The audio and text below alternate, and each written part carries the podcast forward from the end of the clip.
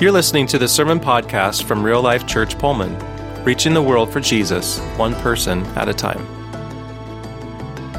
Good to see you guys. Honestly, this is a larger group than I expected on a day like today with the ice. I think maybe that's just my Utah trauma and people don't travel when it's snowy and icy, and so you guys are a lot tougher than we were. But um, appreciate you seeing coming and, and being a part of this uh, this worship time, and and as we start a new series that I've been excited about for a while now. We've been talking about this since probably July about doing this series called I Am. And we're going to be evaluating the seven I Am statements of Jesus in the Gospel of John. So, the seven I Am statements of Jesus recorded in the Gospel of John. And uh, one thing I've really learned a lot in my, my walk with the Lord over the last 20 some years that I've known Him is the importance of asking questions. I, I think sometimes we uh, we can be in atmospheres or even in cultural settings where it's it's kind of looked down upon to ask questions, and and we really should be a people of curiosity, I think, as followers of Jesus. We should really be people who ask a lot of questions, even the, the tough questions. We should ask those all the time and be people who are constantly curious about who our Lord is, who our, our Jesus is, and the things he has to say about himself. In fact, questions are something that would happen a lot in, in the ministry of Jesus. You know, 307 times we have recorded of Jesus is, is asked questions to him. So 307 times we have record of, of somebody asking Jesus a question. Now he only directly responds to about eight of those. Okay, so there's a lot of open-ended questions that Jesus gets in his ministry. And in 183 times, he is asking questions recorded in the Gospels. And so questions are something we see a, a, pattern of all through the New Testament and something we should constantly be thinking about. And it's, and I love that we're a part of a community that, that asks questions. I don't want you to ever think that you can't ask questions here. There's nothing that's off the table in asking questions. I think they're important. And we're going to be asking a question through these next seven weeks as we explore the I Am series. And this question is, is really one of the most important questions any human being can ask. And that is who is Jesus Christ? Who is he? What did he have to say about himself? What is his character? What did he, what did he care about sharing with his audiences and his followers around who he is? And these are the seven I am statements recorded in the Gospel of John. Seven things that Jesus thought it was important, vital for us to answer this question of who Jesus was and is. And he uses seven metaphors that are all combined with the simple phrase in Greek, ego eimi. Ego eimi, I am. I am. And then we're going to look at what those statements are.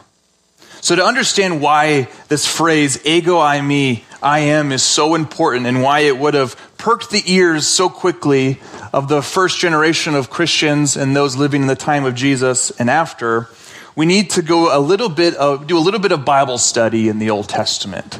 So we're going to start off here with a little bit of Bible study and we're going to talk about the divine name of God. The divine name of God. And some of you will already know this, but there's always a few who this is brand new information. Okay, so let's talk about the divine name of God. The phrase ego eimi or I am is one of the most important phrases you'll see recorded in the Old Testament as it is the very name of God. The very name of God. It goes all the way back to Exodus 3:13 when you have the setting of, of Moses in the burning bush. And Moses asks God, if I go to Israelites and say to them, the God of your ancestors has sent me to you, and they ask me, What is his name? What should I tell them? So Moses is in the wilderness in front of a burning bush, and he has just been told, You need to go to Egypt and free my people from slavery. And he goes, Well, who should I say sent me? Because if you think about it, in ancient Near Eastern setting, there was a lot of different gods, a lot of different um, ideas of who God was. And so he wanted to really know in whose name do I come? Who's and whose power and whose authority am I coming in so that people will actually take me seriously? And this phrase, the, or this word God, can be really confusing in our English language. It, it doesn't always capture well the meaning of what the Old Testament writers are trying to communicate to us. The term God is, is really what we see, and I think when you want to, I want you to think about when you hear the word God is, I want you to think of title. I don't want you to think of a, a person at this point or even a name. I want you to think about a title. Because the word God in Hebrew is the word Elohim, or the derivative of Elohim. And this is not a name. This is not God's name. Elohim is not his name. What it is, is it's a title or a phrase for someone to say, this is a spiritual being. This is a, this is divinity. Right? And so if you were the, an ancient Near Eastern person, remember, we're the foreigners to the Bible, so we have to kind of meet them in their own world here for a little bit. We're foreigners to this. This wasn't written to us, right? So we have to enter their cultural context for a second. And if you were going to walk around and say, I follow God, the first question would have been, which God? Who's God? The God of what? They wouldn't have understood that question. They would have asked more questions about who God was. And, and I think in even our cultural setting, we say, well, I follow God. And we can still ask people, which one? What's his name? The God of consumerism? The God of what? Right? We still have this same type of phrase and, and terminology. But what we're talking about really more is a title. Which God? Which God? And, and when you think about the term title, God or the word Elohim in the Old Testament, it uses, it's used in the same way that we would use the term CEO, Chief Executive Officer, right? No one goes around and say, hi, I'm Chief Ex- Executive Officer, right? That, that is what they do or what they are, but it's not who they are, right? Chief Executive Officer, if I was to go around and just say, hi, Senior Pastor, you'd probably think I'm impersonal, I'm kind of a jerk, probably, if I went by my title all the time and didn't even give you my name. Right? So there's a sense of, of impersonal, there's a sense of, of a title, there, there's a sense of understanding what they are, there's a spiritualness to them, there's a, there's a divinity to them, but it's impersonal. And so God says, you know what? I'm going to give you my name. I'm going to reveal something to you, Moses, that is important, that is precious, that is for you, and will explain not only who I am, but the fact that we have relationship together. And so in Exodus 3:14 he says this, God replied to Moses, "I am who I am." This is the, literally the phrase he uses there is, "Hey, I will be. Hey, I am the one who says I will be." This is what you are to say to the Israelites because Moses can't show up and say, I will be will free us. Because that's a phrase only reserved for God. Only God could ever say that phrase in Hebrew. So he says, This is what you are to say to the Israelites, though Yahweh, I am, or He will be, has sent me to you. And so this phrase, I am, or what you'll see in the Old Testament, this capital L O R D. Whenever you see the, the capital L O R D, God, which is used about 6,300 times in the Old Testament, so it's, you'll see it a lot, is that phrase, I am. He will be spelled out in the phrase of Yahweh. Yahweh has sent me to you. So we have the divine name of God, something that the Israelites held so precious that they often would leave the vowels out so they couldn't even utter it because they were so afraid to blaspheme it. And so this is how they, they took the vowels out of the term Yahweh so it wouldn't even be able to be pronounced. They were so afraid of, of dishonoring this name. And so the God's name that he's revealing to us in this story, this I am, is talking about this eternal one. He's saying, I am the one that has always existed, that there was no beginning to. This is the eternal God of Israel, the one that is constant and existed and unchangeable, who was there at the very beginning of time and will be there at the end of time. This was an important characteristic revealing to Moses because he was entering into a, land of Egypt where they served different gods of different origins, of different powers. And he was saying, Hey, the God that we serve, the, the, the He will be, the I am that is coming with me, is the one that conquers all of them, that was before all of them, that is more powerful than all of them. And then, as you know the story, he displays his, his wonders and shows how powerful he is to the land of Egypt and to the Israelites. This I am, this Yahweh, this divine sacred name of God describes attributes and characters of who God is. This is an important contextual idea because as we explore the next seven weeks, we're going to be exploring why Jesus in his own words, is declaring himself to be the voice in the burning bush. That he is declaring himself to be the I am, the Lord God of Israel, in everything that he does. So let's look at the next idea of this is, is the gospel of John's theme, because the main purpose that he's writing this, this letter, or writing all of these stories down for his people, is so that, them, that they will recognize that this is who Jesus is. He is asking or he is answering the question of who Jesus Christ is by saying he is the great I am, the one our ancestors worshiped. This is why in John 1 1 and, and verse 14 he says, In the beginning was the Word, and the Word was with God, and the Word was God. He was the divine. He was the supreme being. He was the creator. He was the connections here are endless. The Word became flesh. In verse 14, the Word became flesh. This God became flesh and dwelt. Literally, the word is tabernacled. Tabernacled among us. He was in the presence of God. So, where Jesus went in the flesh, they were experiencing the I am. They were experiencing God in the flesh dwelling amongst them. So, what John is, the, main theme of John here, and the thing that we're going to be exploring for the next seven weeks, is that to see and know God, to understand who He is, is to know and see and understand the person of Jesus. To answer the question of who Jesus Christ is, it starts with understanding that He was the God from beginning and to the end. That He was the God who, who led Israel out of Egypt. He was the God that did all the things that we read about in the Old Testament last year and will continue to read into this year. This is a, a grand statement, and a statement that, that ultimately got him killed. You don't kill the guy who heals everybody, right? You don't kill the guy who brings people back to life. You keep that guy around for a rainy day, right? You kill the guy who says, I am who I am, knowing exactly that he is claiming to be the Lord God of Israel. Jesus declared with his own mouth to the Pharisees, which would have took a lot of guts. Like this is one of my this is deep respect here. He says, Truly I tell you, before Abraham was, I am. So they picked up stones to throw at him. They knew exactly what he was claiming to be. He was claiming to be Yahweh, the I am, the eternal one, the one that always existed, the one who created all things, both in heaven and earth, seen and unseen. And so they picked up stones to kill him for blasphemy. So now that we have context to where and why these I am statements are important, let's dive into the first one, shall we? So the first one we're going to look at in this series is I am the bread of life.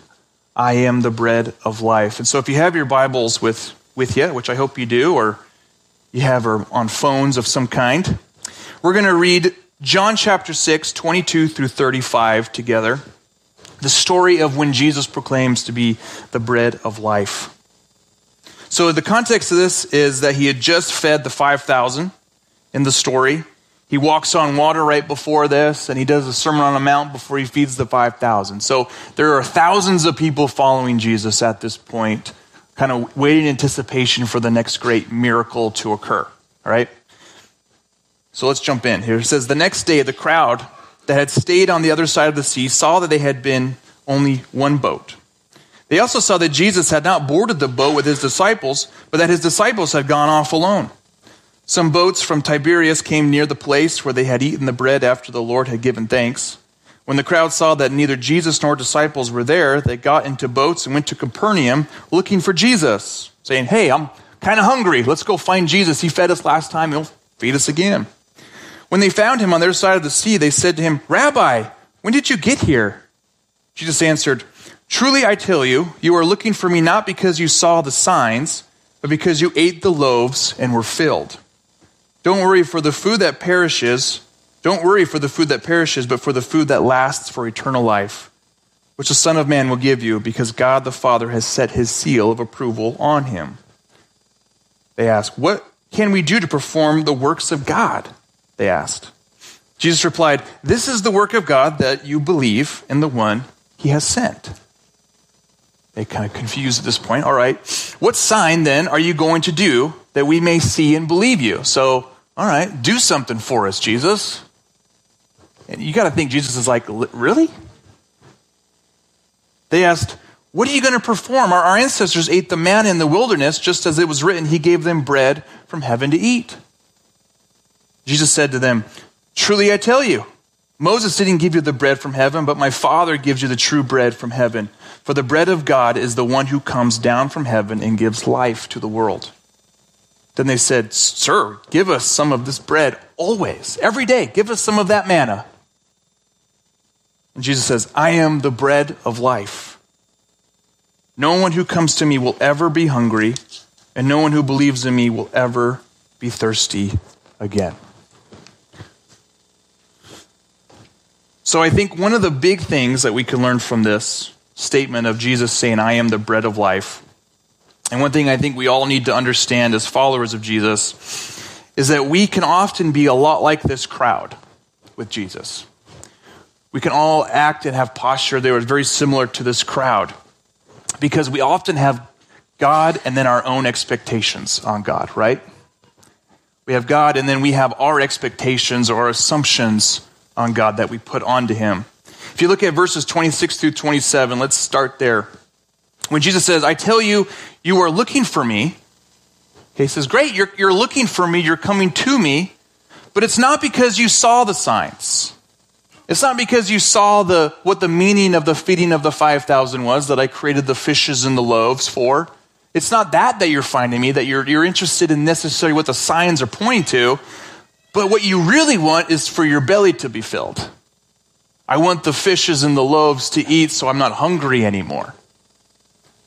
And so their expectation was all right, this Jesus guy, this, this person who is, is obviously powerful, we're going to continue to follow him, but we also are expecting him to continually feed us every day, just like Moses did with the manna. Where every day God would pour down manna in the wilderness and Israel would eat. Every single day they had full bellies because God provided this manna. And so in their minds, their expectations were the same thing. Hey, we're going to have fishes and loaves every single day that we're following Jesus. That every single day our bodily needs will be met because we're following Jesus. And so the, the expectation, the motivation was not in the person who was sent, who was, who was Jesus. And, and I don't think they're even recognizing here, here's God in the flesh. Because I don't, you know, think about the, the perspective here. If, if you had God in the flesh standing here right before you, would you be like, hey, what's for dinner? I hope not. I hope you're not, hey, I'm, you know, you know, Taco Bell's got a sale. Why don't you go up there? Let's, let's head up there and have some dinner together. Right? I, I don't think many of us would have that posture if we only understood who Jesus was. So the people are experiencing the 5,000. They've heard the Sermon on the Mount. And, and if you read the, the Sermon on the Mount, this is the idea of the blessed are the meek. And, and, and, and really, this idea of blessed, or you can translate it as happy, but I think the best way to really translate the word blessed is satisfied. So Jesus just teaches here's what satisfaction means. He says, here's a bunch of food and fish because you're hungry, I fed you. And then these thousands of people are then going, Hey, I expect you to do that every single day with me. I want my bodily needs met. I need my physical needs met. And he's got to just be like, You missed everything I just said and everything I just did. And it points to who I am. Their expectation, again, was a long and happy life of dietary fed or full bellies with their dietary needs met so they could be happy and just live a very comfortable life of God just pouring out his fishes and loaves every day. They didn't recognize necessarily who they were following, but merely was this transactional relationship by what God could give them. And as soon as, long as he could give them what they expected, they were happy and satisfied. And this is what unhealthy expectations lead to in our faith is a transactional faith. Do, we do not want to build transactional faith with our Lord. If you know the ending of this interaction with these thousands of people, all of them leave Jesus. Leads Jesus to a, a very, I think, emotional phrase, if you really put yourself in his shoes, where he looks at his disciples, the one who are left, the 12 of them that are left, and he goes, Are you going to leave me too? Because their expectations, the thousands of, of people who followed Jesus at this point, their expectations were, were, were unhealthy and, and, and, and just a, a irrational for Jesus. It was a transactional faith that they were looking to build. And Jesus said, I don't want that. I'd, it'd be better that you left me than live a transactional faith with me. Again, they sat at his teachings with admiration. They ate what he provided with praise and happiness. Yet when the tough lessons came, and it was a, if, Jesus is basically like, Do you want me? And they said, No. We want what you can give us. Is that a healthy relationship? Absolutely not. It's a transactional relationship. And the number one expectation that will fragment any relationship, whether it be with God or with people, is when we expect that person or that God to fulfill every need in our life so that we can be happy all the time. That we can feel, fulfill every need that we'll ever need. We'll never have a moment where we're unhappy, where we're confused, where we're needy, where we're desperate. And this is how a lot of people build their relationship around Jesus as they hear the greatness and the wonder of Jesus, and they go, Yes, I want some of that. But then life is still hard. Life is still difficult. Life is still full of need and desire and dependency. And they go, Wait a minute, this isn't what I signed up for. I thought if I committed my life, if I followed Jesus, everything would just be fixed. You know what, you know what Jesus did in my life the moment I came out of my prodigal years? Into kind of relationship with him, he made me go to every person I hurt in the last year and apologize. That sucked. Because how hard it was to show the humility of going to someone and say, I broke you. I said this, I did this, I it was extremely difficult to do that. But it was one of the most rewarding things to also walk through because I got to see how God reconciled and restored relationships with people that I had broken. It was not a happy time for Kelly, but it was something my soul needed. It was something that filled me with something greater than what I thought I ever would expected to have. These people in Jesus' day clamored for him as long as Jesus fed him. As long as Jesus fed them, as long as he talked about raising up the poor, they were saying, Yes! They looked at his political agendas and say, Oh man, you're the anointed one of, of, of God. You're the Messiah. You're going to tear down the chains of Rome over us, and we're going to have this great Israel like Solomon's day again, and we're going to rule and, and be powerful. And, and he doesn't do that. So they leave him. They, de- they depart from him they don't really want Him. This should all make us stop and reflect on why we follow Jesus. Why do you follow Jesus? Is it because you, you think He's just going to make your life comfortable and happy all the time? Anybody who's walked with the Lord more than a couple years will go, well, sorry, that's not true. What happens when you're not happy? What happens when life doesn't go the way you're expecting it to go? Are you going to be mad at Him? Maybe. Will you blame him? Perhaps. Will you blame him when your relationships fall apart because you expected him just to fix them all? I mean, Jesus said, I'm, gonna, I'm not bringing peace, I'm bringing the sword, right? There's going to be relationships that, that break because you've decided to pledge your allegiance to Jesus, to acknowledge him as Lord rather than the things of the world. I've walked with many Christians who only follow Jesus for platforms and freedom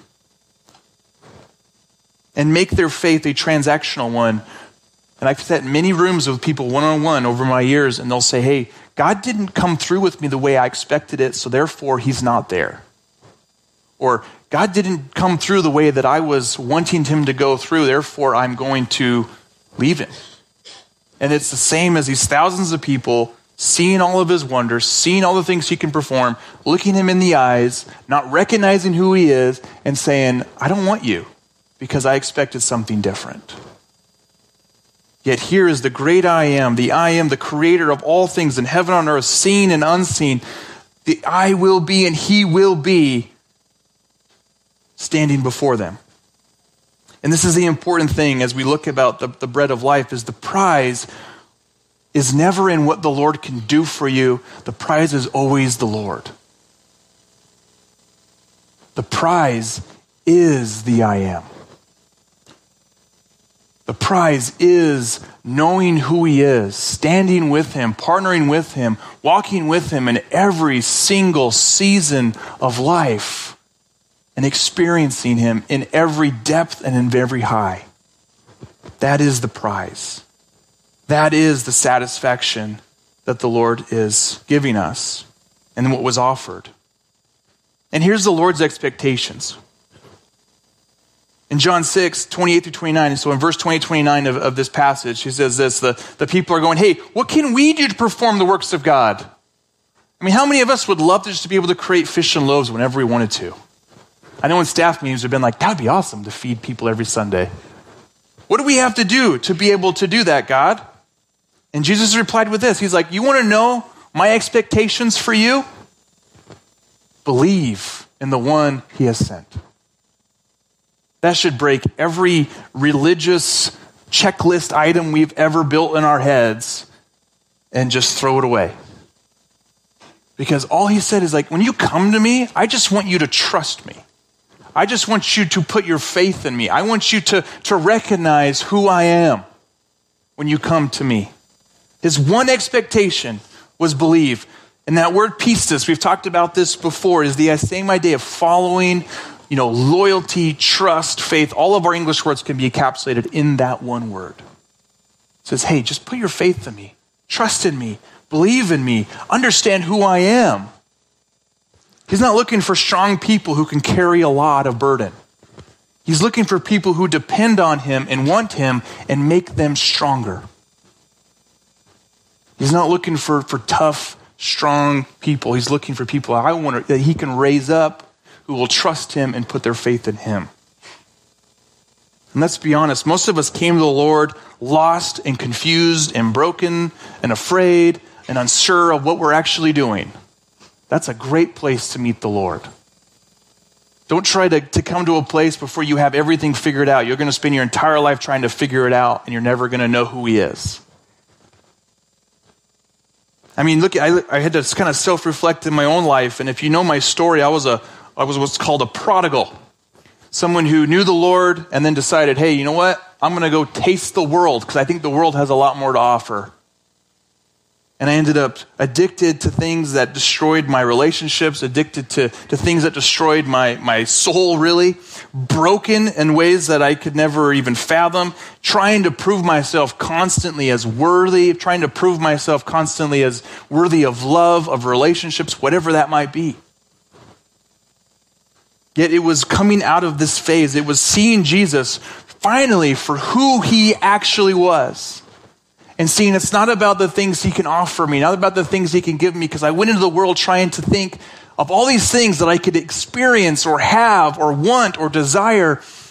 And then when all those things collapsed, it was just Jesus standing there going, I'm the prize that He was enough for me. And that's when everything shifted in my mind, in my heart, and in my life when I realized He was the only thing that I could grab hold of that wasn't going to leave me broken.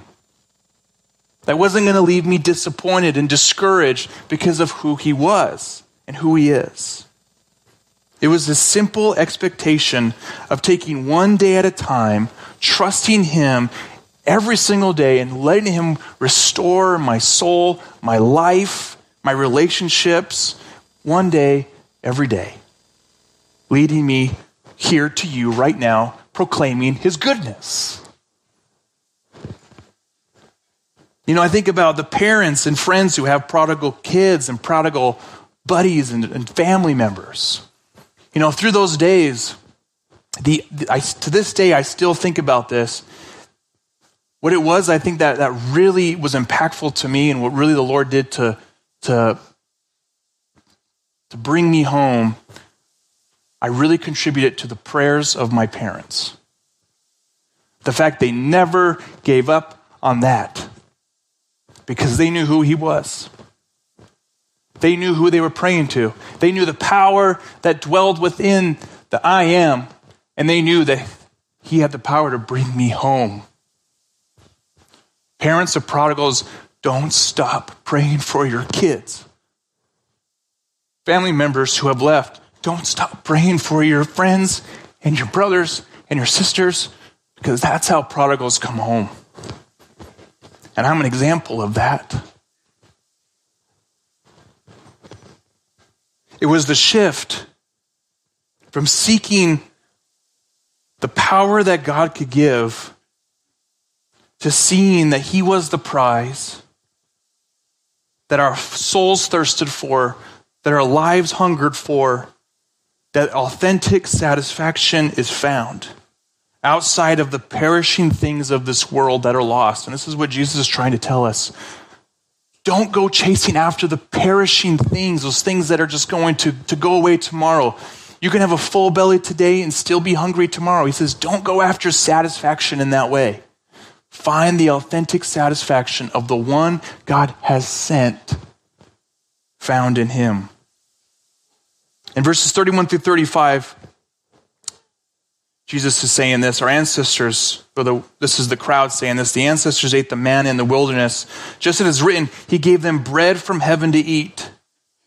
So Jesus responds again. He says, I tell you, Moses didn't give you the bread from heaven, but my Father gave you the true bread from heaven. For the bread of God is the one who comes down from heaven and gives life to the world. Of course, everyone asks, Well, give us some of that. And Jesus looks at him, and I like to think he probably paused here for a minute and gave them a moment to just reflect. He says, I am the bread of life, I am the satisfaction, I am the thing your soul hungers for. You know, we, we love proclaiming the names of God, and you'll hear all the time Jehovah Jireh, God provider, which He is. Praise God to that. But how many of us praise God that it's praise God the satisfier? the satisfier, the satisfaction to my soul that leaves me not wanting more, that leaves me not hungry for more, but leaves me authentically satisfied in who He is. He says, No one who comes to me will ever be hungry, and no one who believes in me will ever be thirsty again. Authentic satisfaction found in the constant, eternal, and lasting Jesus. Because Jesus satisfies. Just as bread satisfied the hunger of the Israelites in wilderness, Jesus claims that he will be the satisfaction of all real needs. So I want to read a, quick little macro research study. This is a, um, it was a sociologist said this. And so I, I, I, captured it and wrote it down. I thought it was good, great to share. But he, he says this We're wealthier than ever, but unhappier than ever. This is talking about just cultural society at large here. We're more prosperous, but more depressed. We have faster and faster transports, but we're faster and faster to complain about it. In more countries, there are more suicides than there are homicides. We now have more goods and services than ever before. We have technology improving exponentially, but we don't see a corresponding increase in our life satisfaction. It's one of the great paradoxes of our time. Our culture, our context, everything is focused on the satisfaction of the perishable. Get faster, do more, build more, do things. Have more satisfaction in what you earn and what you gain and, and how you treat people. And it's these things that are just so temporary. We cannot rely on the perishing things of the world. And this is what Jesus is trying to tell us that He is the only thing that will not perish. And this is what the beauty of the resurrection is, is that He proved it that he proved it, that he would not perish. But if we are looking to be fully satisfied, if we are looking to have that authentic satisfa- satisfaction, we're always going to be disappointed when we put it into the things of the perishing. We live in fear of losing those things that will ultimately perish. I think about, you know, I, I built a, a, PC. Nerd, I know, sorry, but I, I built, and I'm always like, one day this thing is going to go out, and I will be very, very sad because I, I enjoy it. It's fun for me to enjoy. And I always kind of kind of get a heart check there when I do that because it's like, you're right, this thing will perish one day. Why do I get so, why would I be so emotionally distraught when this thing that ultimately will break will break one day? Knowing that there is a Lord who is like, I was broken for you, and now I am restored, ready to be resurrected or in resurrection and life. So ultimately, church, I want us to hold tight to the prize that is Jesus. The I am, the, the burning bush speaking I am, freedom liberating, slave breaking Jesus I am. Coming to Him, trusting Him, believing Him in all circumstances that we may have full satisfaction for our souls, in whom we have eternal life, and ultimately a resurrection into the new Eden, into the new creation where we will forever and eternally be in the presence of our prize, Jesus Christ. Thanks for checking out this message from Real Life. You can find out more about us at rlcpullman.com and by connecting with us on Facebook. Until next time, have a great week.